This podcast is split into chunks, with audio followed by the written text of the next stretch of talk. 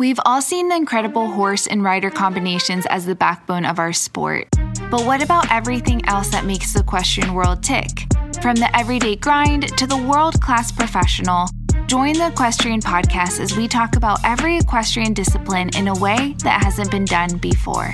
Now, here's your host, rider, trainer, and influencer behind my equestrian style, Bethany Lee. Hello, friends, and welcome to the Equestrian Podcast. I'm your host, Bethany Lee, and this is episode 158.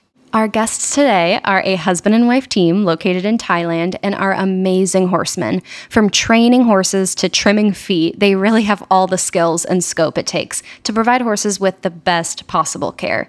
As you can imagine, quality hoof care providers are pretty rare in Thailand. And after a competent farrier was found in Korea that used to come over for doing horses, our guests were able to take on the skill their own during COVID when travel was not possible. So, here to tell us some amazing stories about horses and their business and how they met, here is Desiree, who also goes by Maile, and her husband Shayan. I would love to hear about how the two of you found yourself in the equestrian world. Uh, Shayan, you want to start? No. Well, long story short, I am also a professional helicopter pilot, and I was flying in Florida and before that, I was in South Africa. I've always been busy with the horses, obviously, but this is something I wanted to do on the side. And ended up leaving Florida, the Space Coast, for Chesapeake, Virginia. And I came there with some vets saw me when I was doing shows in Europe, and they wanted me to have a look at their horses. Hmm. So it started as a occasional little clinic type thing, and before I knew it, I was in Chesapeake full time pretty much, and I was staying with them, uh, taking care of two of their horses, and I had a whole house for myself. And I had my hands full. I had lots of lessons, lots of horses coming out of the woodwork in no time. So I helped a bunch of people. And one day, Maile came to, Desiree came to the barn to also wanting to take lessons. So we worked out a deal and she started to take lessons in exchange for working, doing some, performing some work at the ranch. And we became friends and two years, two and a half years. And one day out of the blue, well, I was, I was, I have friends who are in the Catamaran of Saumur, uh, with very good friends of mine. And one of them was the head writer over there and he decided to retire and ended up visiting a friend of his who's Francois Lemay de Ruffier, who was also in Catamaran Saumur and oh, a few years, about 20 years ago, moved to the US, even more than that, and ended up in Boynton Beach. So Francois called me up and said, Hey, uh, Jean Louis, is retiring. It's been 45 years in the Catamaran. Spent take some holidays. He really wants to uh, hang out with you, and I want to hang out with you. Come on, come on over. So I left uh, Desiree to hang out in, in Chesapeake and hold the fort and take over all my lessons. Mm-hmm. the horses in training. But by now, she knew pretty much what I expected of her to do. And it was a good thing for her to start to do that. It was time for her to start to do something more. And I was supposed to be gone for a week, it became three weeks. So all this time she had to take care of the horses who were in training, giving the lessons. And three weeks is a long time, you know, when you have that amount of horses in training and lessons. It's just not uh, there's not a lot of time to scratch her back, especially she knows the standard the standard at which I teach and people don't leave until they've learned something and they've right. acquired knowledge serious knowledge. I'm not, no pun intended, but I'm not one of those Yahoo teacher who decided, oh, gee, I can't plumb, I can't do electricity, I can't do. Well, maybe I've become a horse teacher.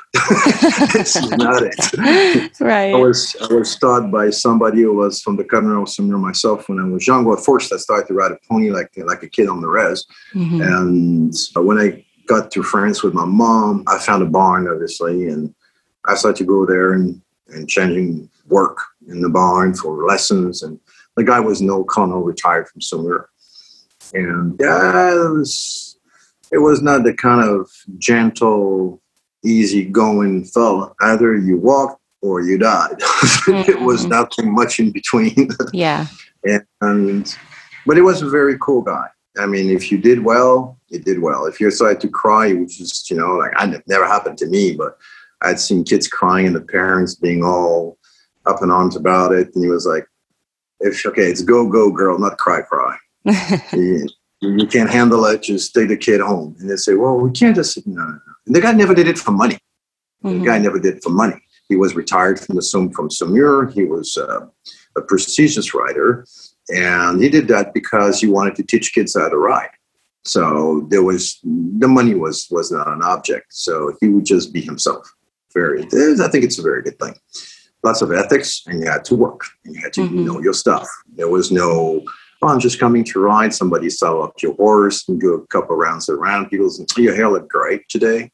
Compliment from the hairdresser. No, not so.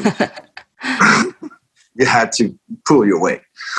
And we were a lot of time like 16 guys, you know, doing that a lot of times, 16 guys into the arena. There was not a lot of girls riding when I was there at the time when I was a kid. And there were competition, you know, every year. And we, every time we would take it, you know, we'd win. But it's not because we were slacking, obviously. So anyway, I knew those guys from Saumur and those friends. So I went there, came back three weeks later. She had to hold up all the stuff. She had to keep the lesson up to standard, the training of the horses to standard. That's a lot of work. Mm-hmm. So we were on our way and it was on Tuesday or something, you know, to a customer again. And she was unusually quiet in the car. It's never a good thing. so she was like, okay, yep. Kind of short. And like, I was like, I was thinking, you know, I got, three weeks. I left it three weeks, supposed to be a week, you know, I'm going to get it at some point. and uh, she was like, you need to pull over. I was like, here we go. So now I pretty much, I'm pretty sure I can answer your question while driving. So no, no, no. For this one, you need to pull over. I was like, oh, here we go. All right. So I pull over, and she goes, okay, no jokes. I'm not joking. I'm not. I'm not making any jokes. it's like, okay. Would you marry me? That was like, what? Wow. Are you serious? It was like that serious. Uh, well, we never kissed, we never hugged, we never, she says, that's not important. Compatibility no. of people. Details. Those are details. yeah, yeah, yeah, these are details. the compatibility of people is not necessarily judged in the bedroom. And I was like, yeah, no, I got that. But I mean, you know, and uh, I'm very flattered. But you know, I'm 23 years older than you, so yes and no, thank you. And you need to rephrase that in six months. We'll talk about it. And then I don't know, two weeks later or three weeks later, we're picking up something from Home Depot for, for the barn or whatever, and got a little bite on the way back, and we're back in the car, and she kissed me, and the rest is history. We've been together ever wow. since.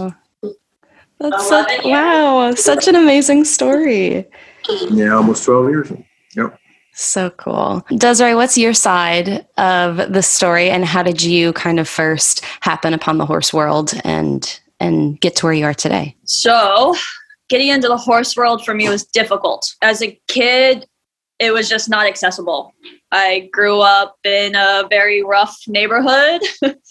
and it wasn't anywhere near horses. It wasn't until I became a teenager that I started working. We moved out to the country, my family, and I started working at a meat goat farm to make money.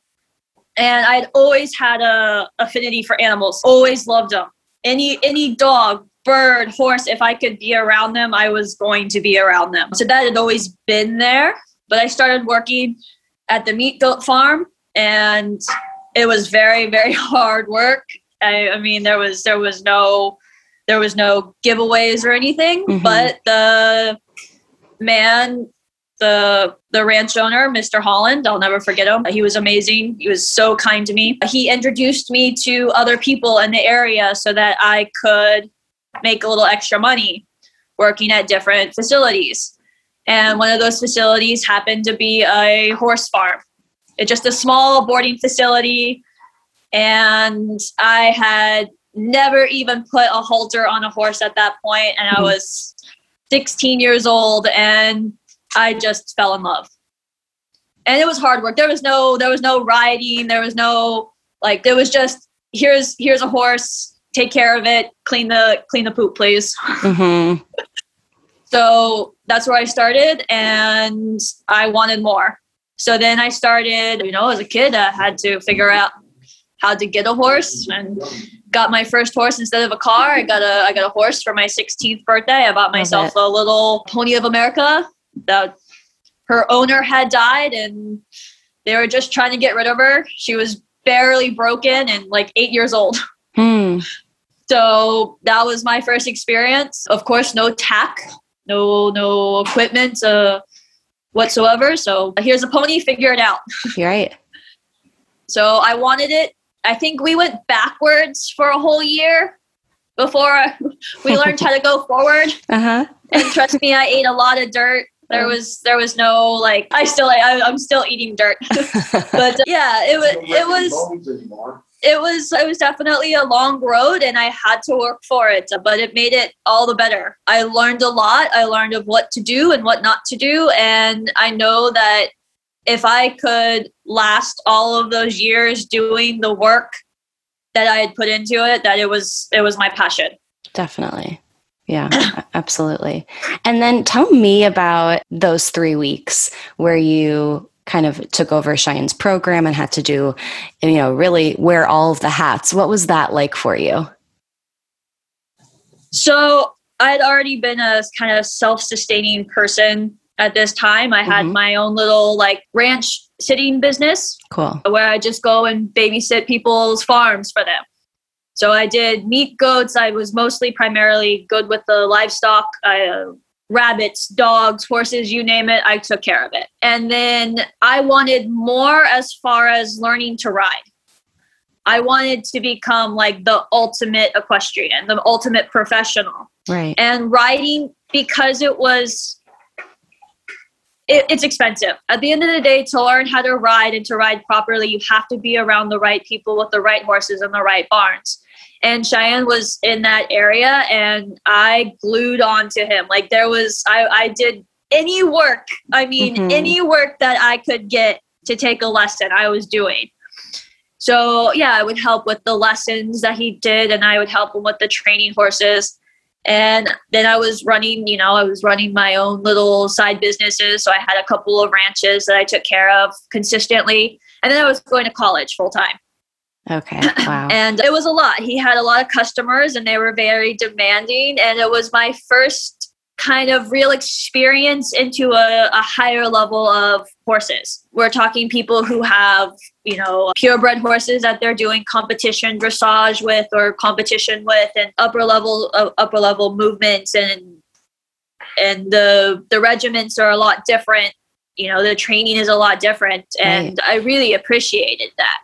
But it also it made me miss, you know, Shayan Mhm. you know three weeks out i'm like huh something's missing you know Hmm. there's there's that that fun component that i was missing so i just made a decision and said yeah i know what i want let's marry the man Up until that point, had you had the two of you been like on a date or like was there a conversation before that? Never. Wow. Never. no I never hit on her once, I swear.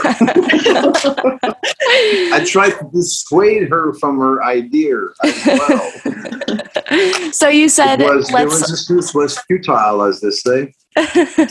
you said let's let's readdress this in 6 months and then Yeah. you said and then after that then the you two got married.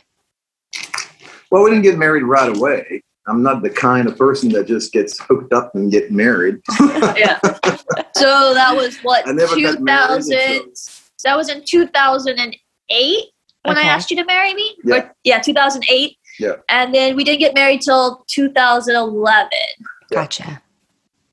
so cool. well officially we had already been well on and together and i was not letting this fish go anywhere That's amazing.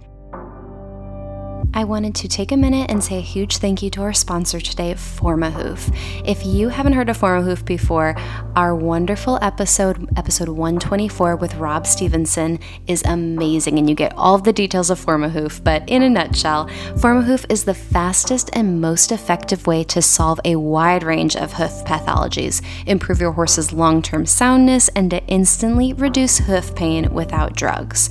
Formahoof gives farriers and vets and equine practitioners a proven and reusable solution that delivers fast, measurable results that are replicable time and time again. The unique patented liquid fit Formahoof molding process creates a non invasive, three dimensional, protective, and supportive overlay right on the horse's hoof. By creating the form of a perfectly healthy, balanced hoof, Formahoof delivers immediate results, assisting farriers in the fight against a multitude of hoof related disorders, from laminitis to white line disease to hoof cracks, high low syndrome, and full limb deformities. To find out more information, please visit their website at formahoof.com. That's F O R M A H O O F.com. Thank you so much, Formahoof. All right, let's get back to the episode. Let's fast forward a bit and tell me a little bit about how the business and your training program and everything has been since COVID, because I, I know there have been some shifts for the two of you. Mm, well, not really, as far as we're concerned. Well, uh, go back. COVID is so we just don't do the shows for the for the cups, the major cups right now, mm. because there is no major cups because there is a, a, pretty much you know like going into Thailand. Thailand has done really well with COVID. I was very surprised.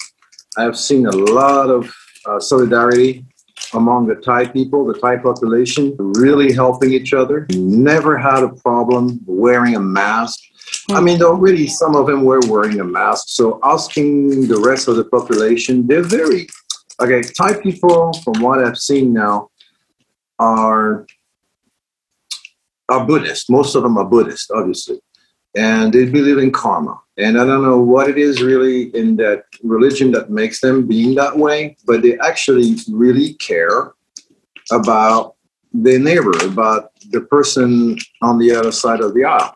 Mm. They really do. So asking them to be considerate, which is a rare thing these days, to be considerate of one another is something that came pretty naturally to Thai people.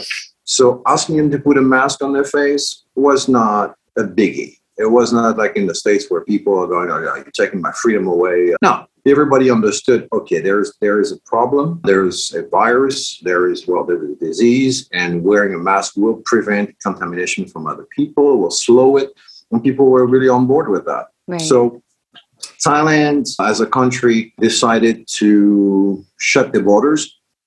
So all the cups, the events that we provide the shows for, took a hit. Obviously, tourism took a hit, and we took a hit too with not performing shows which we normally perform yearly. There's quite a few big events which we provide the shows for, along with Mario Luraschi, who was coming doing some shows as well. And these, for the last year, we were not able to do any of it because all the with also with AHS, who hit right after COVID, African horse sickness, which is a really nasty disease for horses. Mm and it's 95% fatal. All the horses from Brunei were, all the polo horses from Brunei were stuck here. The people from Brunei could not come here. So everything was on hold. And we're still on hold right now, as it is. So we, we just keep training the horses. There's always, especially, I mean, when you do that kind of high level classical dressage and all the tricks that we do with it as well, there's always room for improvement. You know, you're always going get a horse who rears better, or I will say a levade better. There's always a horse who also passages a little bit better than another, or more animated, or different cadence, or a horse who sits better. We are trying to get basically we're using we are using the time to basically get all these horses to perform on an even plane So we're trying to obviously some horses are better at doing garrocha than others. Some horses bigger, some are smaller. So we we try to use not not try to put a square peg into a round hole. What we're trying to do is to actually use the best quality from, of the horses and let them express themselves the best way they can in the things that we can use them for. Mm-hmm. But we try to put all the major tricks like sitting the horses and so on and so forth to try to get all the horses to be able to do that. Yes. Got so it. we we just spend the time to sharpen our blades pretty much. Mm-hmm. We just using the time for for a good thing. You know, we, we spend more time with the horses. We don't have so much so much pressure right now with having any shows. So instead, we're using the time to get these horses further than they were when they got when they were here when I mm-hmm. got here. Definitely. Thailand is new to the horse world.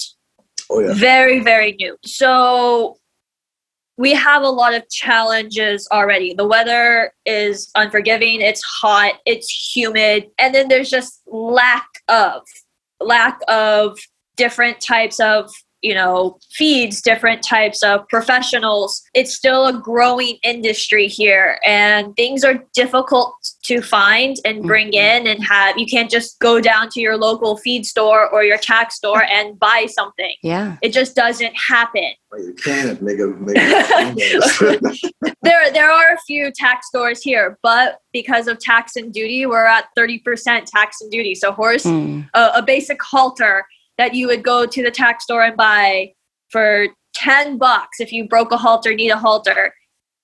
You are you're ending up paying 90 bucks, to 100 dollars mm-hmm. easily. Wow. so it, it's those are just challenges. And then professionals horse professionals farriers. Farriers here are a rarity and a commodity. Wow.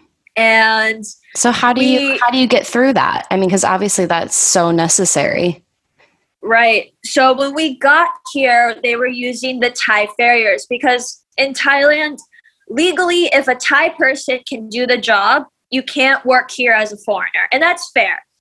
And the Thai farriers, unfortunately, are trained mostly out of the military. So they they have this style of shoeing horses that's kind of a one shoe fits all mm-hmm. kind of idea. Slam the shoe into submission and put no, it on the horse. it's it's there is no hot shoeing is some of them know about it. They've done it before but they really like to beat the metal into submission you know onto their, their t-post and try to make it fit on on the hoof and looks pretty Mm-hmm. And that's not yeah. what shoes are designed to do. right. So when we got here, the horses were here already. The the Spanish horses had been here for a little while already, and the Thai farriers had been taking care of it. And unfortunately, they were just going downhill. Mm. And through a series of different people and trying to talk through the horse community, we were able to locate a farrier that he's South African and he's trained with some of the best. And uh, he's working out of Korea for the Korean racing industry.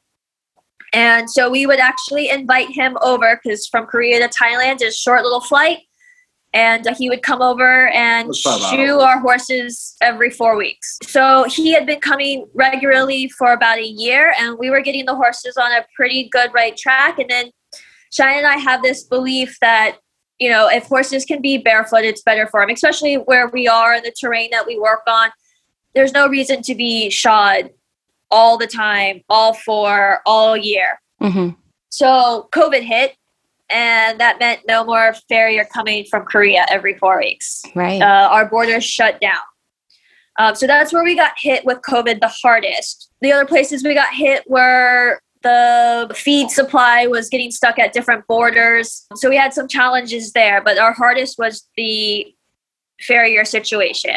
And both Shayan and I are trained trimmers. I'm I am not a farrier, but I as a kid, one of my jobs was trimming feet. I learned under some really great veterinarians that were both farriers and veterinarians and I learned x-rays and how to trim and put my work into it. I learned from a lot of female farriers, which was really cool because when you're a small female working under a horse, you just have to use your tools a little bit better because we don't have the strength Mm-hmm. to be able to do anything with them. So that was pretty amazing. So I'd been trimming for years, and it was the only way I could own my own horses and save a bit of money was trim them myself. And So I started taking over trimming. But we had a couple of horses that have issues that trimming by itself would not help them in the long run. And that's when we kind of ran into Formahoof. I had came across a very very early like casting system as a kid or as a teenager when I was working on the vets. And so the idea of Formahoof was was pretty interesting. And I sent an email. It was just a basic email that I sent to any company because shipping things into Thailand can be a little bit weird and difficult. And I just sent an email to Formahoof and I was like, Do you ship to Thailand? And literally in three minutes later, I got a reply. Yes, we do. What can we help you with? So their service with Formahoof is really amazing. The next hour, I was talking with Rob Stevenson, and he was helping me size molds. And they were giving me information, and I was like, "Yep, I think we can do this, Shayan." And the thing is also like I can slap a shoe on a horse, not a big deal either. The problem is we're in Thailand. And these guys, the fairs that were here, not only were not the best fairs I've seen in my life, but they were also putting their nails way too low. So with the humidity and the horse getting obviously a shower two a day, no rinse off, it didn't help. So the bacteria, it was like an invitation for all the bacteria. You know, I'm going on holiday into some uh, brand new horse's hoof and separate the hoof wall, and then everything will crumble. So nails into I don't really like nails into a sh- into a horse to put nails and shoes on a horse if I don't have to. I have horses who perform at very high level in Grand Prix and all that stuff, and never needed really to have their shoes on. Sometimes I'm not saying that it's not necessary. Sometimes it's a good idea to put shoes on, sure.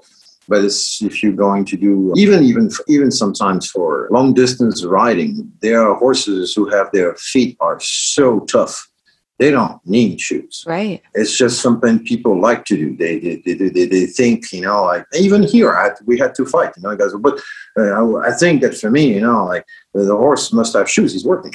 But we, we I tried to explain a different way to look at it. So anyway, we agreed upon, and he saw the other side of the story, and he was like, "Yeah, I guess you're right."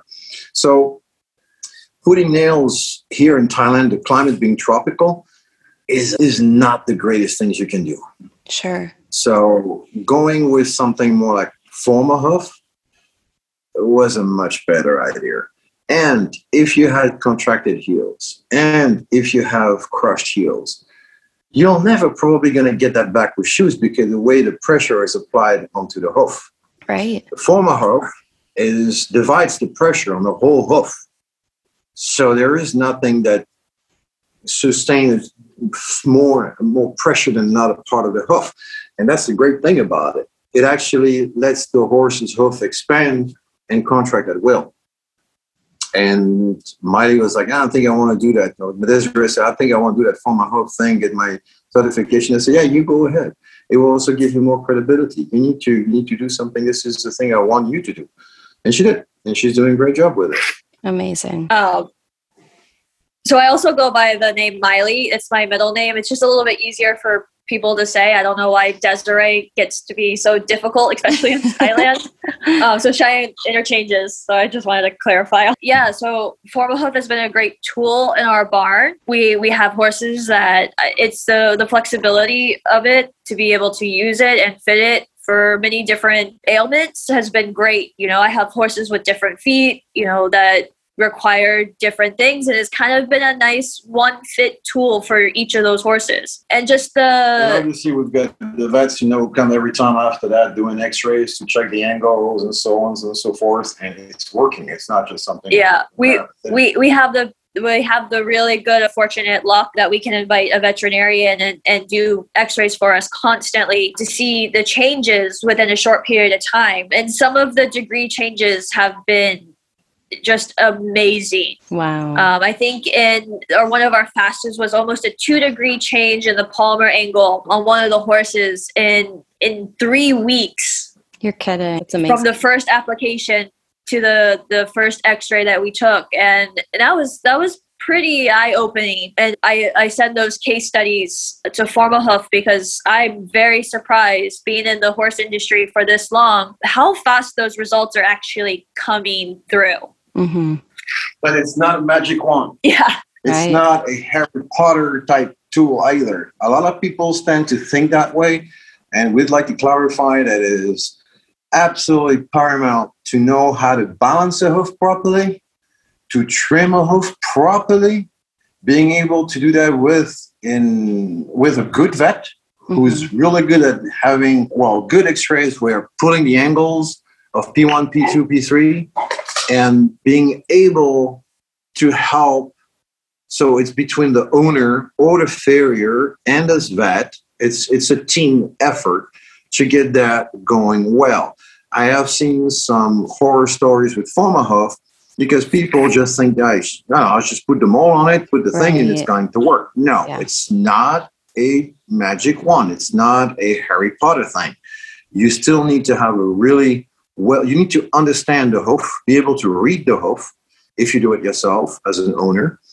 And then yes if you balance the hoof properly you trim the horse properly you understand how the hoof is growing what the problem is and what you want to solve yes. But the first thing you do is x-rays. With no shoes proper x-ray pull all the angles. From there on you've got your you can make a plan. And then you can apply the Formahoof in relevance to what you're trying to achieve. And then you need to, again, until the issue is resolved or well on the way, you still need to have your vet come in and do, pull those x-rays and sit down together and look at the x-rays and see your improvement and if there was negative palmar angle if that palmar angle is changing in the right direction and so on and so forth also when the Formahoof cast is removed don't touch it don't touch the frog. Don't touch all that stuff. Let it be. It's going to look mushy. Yes. Well, probably less when the temp the, the zone is temperate. But here in Thailand, it's tropical. So yeah, it can look a bit mushy. Leave it. Leave it. Remove it in the afternoon. Leave it overnight. By the by the morning, it will be hard again. It'll be hardened, and it'll be fine because it's keratin. It's like our nails. If you take a bath, your nails are going to get soft. Sure. Mhm. But then the next morning, they're nice and hard. Well, same thing with horse. So then you can start to work on the foot. Do not start to remove all the stuff on the horse. Oh my God, the frog, this, this, that. No, no, Right. no. Just, just leave it. Leave it to dry. Put a bit of alcohol in there, dry it up a little bit. Boom, done. That's good to know. So that's yeah. important to remember that balancing the hoof, trimming the hoof is not a, a side business. This is this this is the business. First you trim properly. First you balance, then you balance properly, and then you can apply the former. Mhm. And there are ways that Maile now or Desiree has now, you know, uh, through trial and error, really, try to use the rasp that has been recommended as well, but use a bit the rougher side of it to create a bit deeper groove that the Formahoof will attach better. Hmm. So not so slick. Yeah. Tell me who the ideal client, like the ideal horse, would be for as a candidate for Formahoof. Mm. The ideal candidate. That's an interesting question. What I generally like using Formahoof on are horses that have poor hoof wall integrity and thin soles. Okay. And you see this commonly in horses that have maybe been shod continuously and unbalanced for for majority of their working career, and now they just lost lo- lost that hoof wall, lost that you know sole depth. Maybe they're a little flat footed, and it's just really hard to trim that to get it back. hmm Um, and it's really hard to do that in a traditional metal shoe. And I I feel that Formahoof is great for those horses just because it allows the foot to to expand and contract and stress the way it needs to. It allows it to grow equally within itself in the way that the horse wants it to grow. and then it's protected. So you're not having those thin walls chip off or those those you know thin uh, soles get bruised while while they're in the shoes and it just gives them that time to rebuild all of that those those are my perfect candidates those are the horses i really like to to use Formahoof on because I see the results very, very quickly. And then if they, they have a good, you know, alignment already and there's not any other issues and they grow their walls out, they're also the first ones out of Formahoof because now they can be on their own feet and, and using their own hoof to the best of their ability. And it takes uh, a while for the sole depth to grow, obviously. But that's like, you know, playing guitar. You know, the first time your fingers hurt a little bit, and then mm-hmm. as you mm-hmm. keep on doing it, you get callus on your finger. It's the same for horses. They start to, you, you, you don't bring them on rocks, you know, hard rocks from right. one day to the to the next. You don't. But you know, if people can have as an example, if they have a, a, a, setup where they have a stall connected to a run, well, you just put the bedding that they normally usually have in their stall, and then in the run, you put like uh, a small size gravel, like a number 10 or a bit bigger than that, but nothing too crazy, but with a good, uh, a good, say, seven inches of that stuff in there. And what would do what it'll do it won't bruise the horse's feet, but he'll start to be used to put pressure evenly, like a Chinese massage on their sole, if you like. Mm-hmm. So every time they want to go drink their water outside, they have to walk on that stuff. And then they walk back in their stall and they walk back out to drink and so on and so forth. Well, at the end of the day, they've walked a few miles doing that. And yeah. you can grow self sole depth by doing that very quickly very, very quickly. It's amazing. Yeah. and I strongly believe, we strongly believe that, you know, my grandpa also, obviously, you know, the first thing he did is did shoes. Mm. he did. Big, and, and you could see the sole and the integrity of the hoof reclaiming its right. We always think as humans we do a better job at fixing things. Well, if it was the, the case, we would do a much better job in managing nature most of the time. We don't. Nature has a, very funny way of taking things over and fixing itself in many ways. But obviously, if the shot was improperly shot for many years, yes, that's that's a big problem. But for horses in general who are have a good shoe, I mean a good foot, a good alignment, and maybe a little bit of crack here and there, maybe changing their diet and putting in Formahoof, you know, if it's necessary, it might be a good thing to do. But eventually, trying, we are trying in, in, in the thing that we do is, and I run fast, trust me. it's a horse that, so yeah, of course it doesn't, it doesn't, you know, barefoot or shoes or never, you know, excuses or replaces, you know, your ability to be able to judge terrain. And if it's wet, if it's going to slip, if it's slippery or mm-hmm. whatsoever. Mm. But the gaining gaining back sole depth strength in the sole is going to make your horse so much happier mm-hmm. than every time walking on the stone and go ouch. And they can't do that in shoes. It's impossible. Well, well if you have they, they go on rocks all the time and they've got shoes yet maybe. But in for most people um, going in the soft sand and then going on the road if they still step on the stone in there with shoes they're still going to go out. Mm-hmm. so if the horse can be barefoot, their sole integrity, uh, their, their, their hoofal integrity will be much better. There will be less bacteria be able to go and sip through that and create havoc and white line separation and all that good stuff. And their sole will improve and will become stronger and thicker over time. Some people might say, oh no, my horse was at St. Soles. Yeah, no, soles mm-hmm. can grow in yeah. thickness. Yeah, Love it. Awesome. Well, Shayan and Desiree, thank you so much for taking the time and sharing a little bit of your life and, and all of the amazing knowledge you have, not just with your training, but also with your horse's feet and the care and your involvement with Formahoof. I think it's amazing what you're doing, and I wish you two all the best. Yeah, of course. Thank you. Thank you very much. All right, that is all I have for you today. Thank you so much for tuning in. If you liked what you heard, please take a minute and write a review on iTunes. I would so appreciate it. It helps people like you find the podcast and it helps me get some killer guests. Thank you so much, and I will talk to you next week.